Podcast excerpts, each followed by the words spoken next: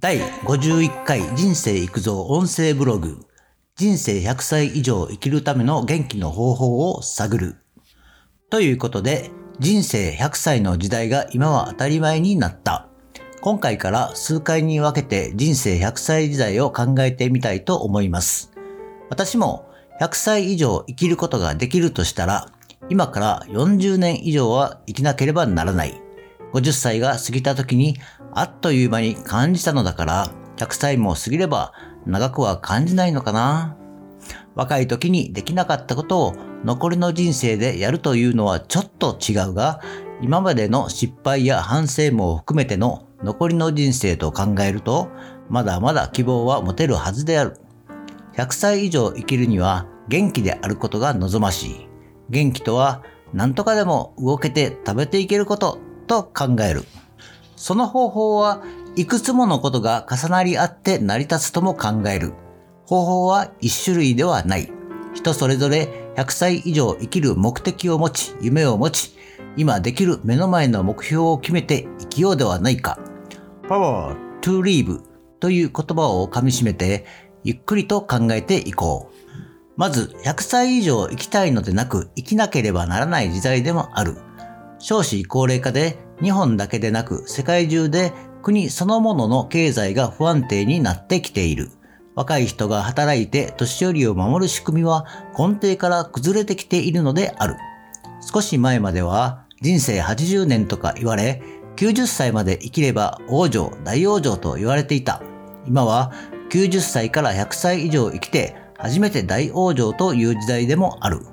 少子高齢化の状態で人口はどんどん減っていくことを考えると、社会福祉は崩壊していくしかない。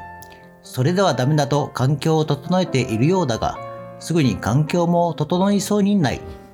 日本は何を決めるにしても早く決められない仕組みであるが、それは今まで普通に暮らせて国民全体がどうにか暮らせていた時代だったからである。少子高齢化は昨日今日言われてきたことではない。数十年も前から数字に示されて言われてきたことである。それが日本の経済がきしくも悪くなく世界の中でも上位にあり続けているから体質を急に変えようとしてもすぐには変わらないのである。そこに今、周辺国をはじめ米国の不満の爆発が日本を襲ってきている状態です。おそらくこれから先も世界情勢はますます不安材料が増えていく。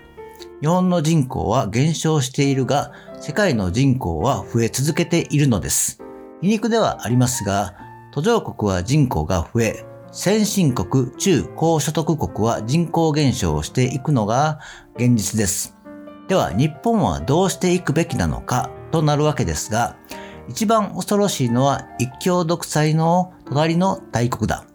日本と違ってやりたい放題だし、何を決めるにしても早い。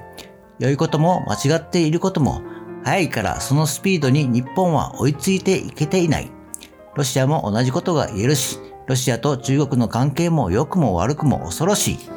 それに続いてアメリカはますます今以上の強硬策に出ていくしかない。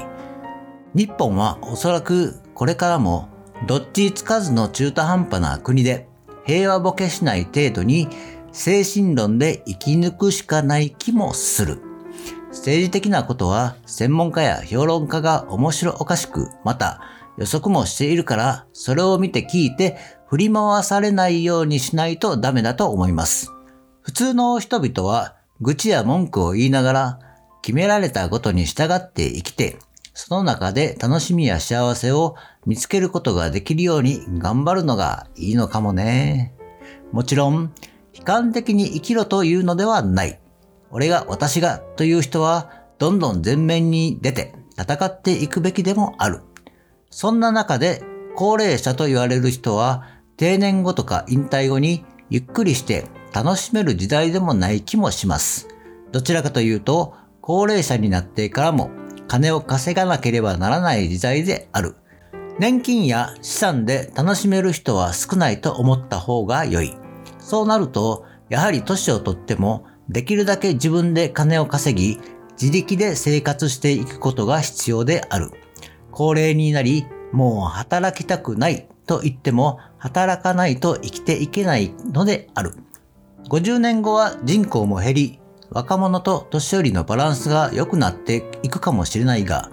今はちょうどバランスが悪いから、年寄りも働かなければ若い人たちが頑張れる時代はやってこないということです。つまり、年寄りは自分のためでもあるが、これからの人のために老体に鞭打って働いて、自分の身は自分で守らなければならない時代なのです。何としても100歳以上まで生きなければならないですね。次に、100歳以上生きなければならない時代に必要なことを考える。50歳を過ぎた頃から人は体力低下というものを感じ始める。もちろん人それぞれではあるし、スポーツ選手などは50歳よりもっと早い段階で体力の変化を知るであろう。普段から歩いたり走ったり、筋トレしたりジムへ行ったりしている人も多い。それは体力を少しでも落とさないようにしながら健康体で居続けていたいからだと思う。ただ、怪我も自分からしなくても不意打ちの場合もあるし、病気なんてのもいくら気をつけていっても病気になるときはなる。風邪は万病のもとと言うけれど、ちょっとした頭痛や腹痛、インフルエンザなどは適切に治療すれば問題なく治る。また、年齢とともに起こりうる更年期障害的なものも生活に支障がない程度に医師とも相談しながら上手に付き合うしかない。そんなことがありながらも、なんとか生活できている人は、特別健康ではないが元気を保つことができるはずです。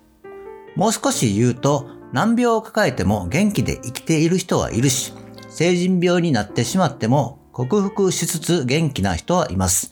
後遺症を抱えながらも元気な人はいます。病は気からという言葉は全く否定はできないとも言えます。しかし、重大な病気になってしまったら、まずは治療に専念して生き延びることを選択すべきであると考えます。そして、治療や投薬がずっと必要であっても、生きていれば元気にもなれます。つまり、ここで重要なのは、まずは生きるということですね。その生きる気力を作り出していくことがとても大事である。次に、100歳以上生きるために必要な気力とは？肉体と精神は連動している部分もあるから、肉体が衰えてきて筋力も弱まり、今までとは違う不自由さを感じ始めたら、精神的にも弱気になりがちになっていきます。精神的に辛いことや耐え難いことが起こると動けなくなるし、動かなくなるから肉体が弱ってくる時もあります。どちらが先か後かでなく、弱ってくる時は同時進行する場合が多いです。では、肉体的なことから考えてみる。自分ができる範囲での運動は不可欠である。肉体労働であっても、ウォーキングや筋トレなどはいつもと違う筋力などを使うからできる限りのことは行う。時間を決めて長時間でなく短時間15分でも良い毎日続ける。短時間をもっと短くして1日で分散することも良いと思う。有酸素運動と無酸素運動を取り入れて、走ることが困難なら歩くだけでも良い。その後に軽く筋トレをする。エアロバイクとかランニングマシーンなどはとても良いが、費用がかかるから身近なもので代用する。タオル1枚でも役に立つし、孫の手などの棒状のものも良い。それらを使って肩甲骨を剥がしたり、両手を伸ばしたりできる。基本的な筋トレやウェイトトレーニングは自分のできる範囲のことをやる。最初から無理すると絶対に長続きしない。片足立ちは重要でズボンを履くときや靴下を履くときでも意識して立ったまま行うようにする。もちろんここでも安全が重要で無理はしないことが大事です。エスカレーターは使わずに階段で上り下りをする。普段歩くときも少し早足で歩く。意識して工夫すればお金をあまりかけずとも運動はできます。次に、お金のかかる肉体的なことを考えてみる。肉体を維持して元気でいるには食事である。これは0円では無理です。運動などは工夫してお金をかけずに食事にお金を使う方が有効である。食事を美味しく楽しみながら好きなものを好きな時に食べるのも悪くないが意識して体のために元気になるために食事を考えることが重要です。バランスよく食べるのが一番ではあるが、自分に合った食事の方法が必ずあります。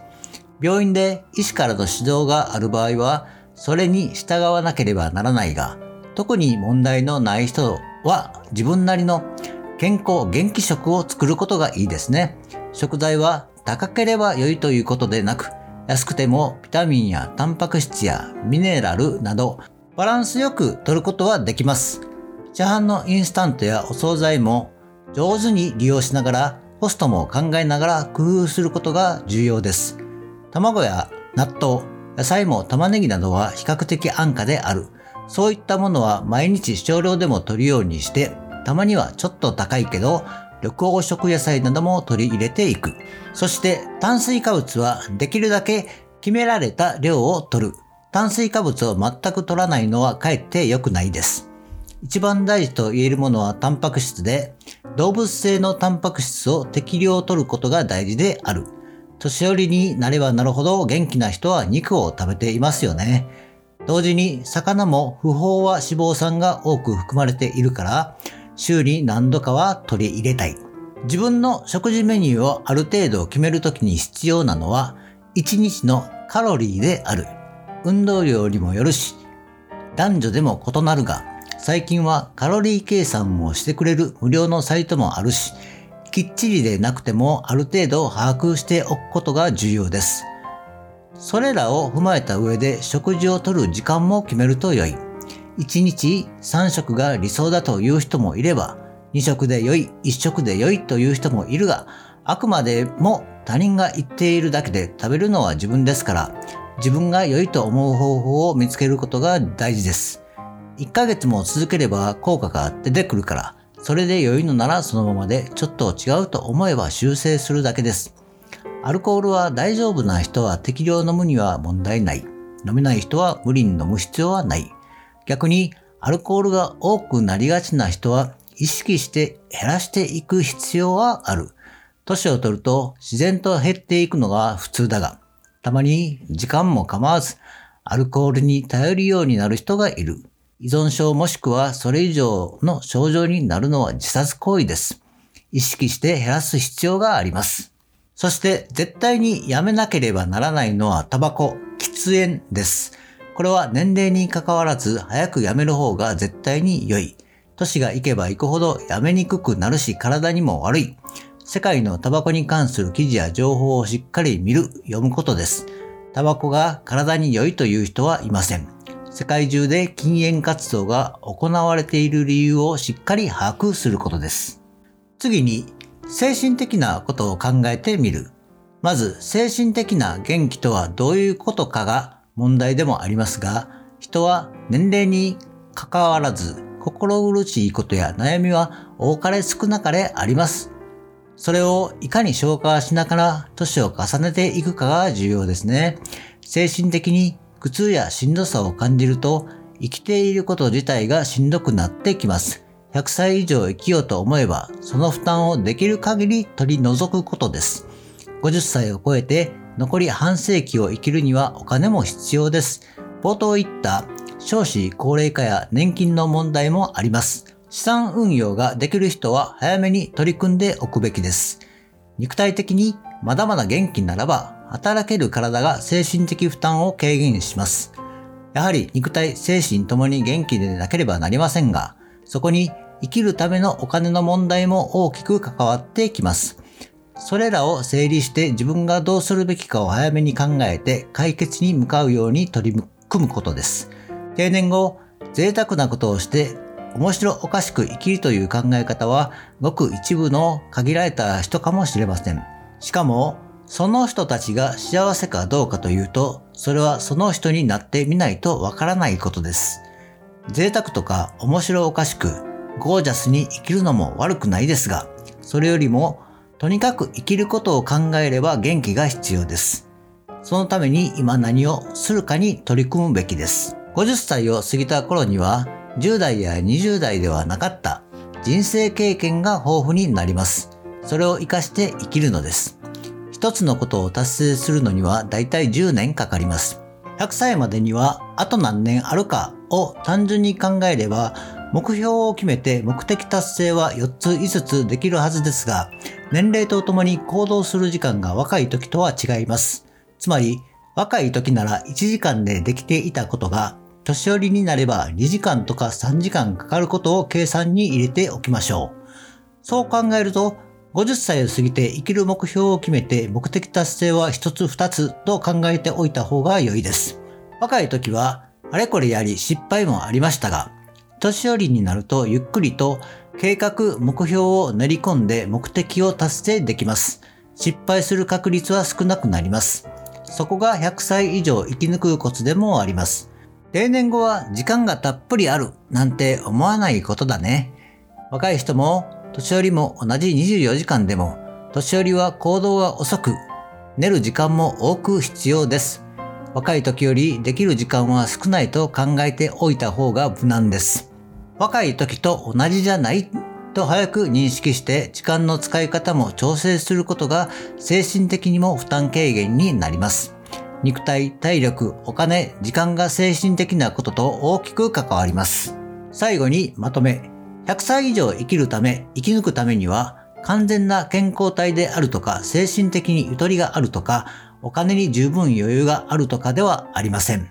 それらが全て揃っている人はほとんどいません。逆に肉体も体力も精神面も経済面も苦しい人でも100歳以上生きれます。少しずつ改善しながら100歳以上生きれるようにしていきましょう。健康、体力、精神面、元気、お金などをテーマに次また話したいと思います。今日はここまで。バイバイ。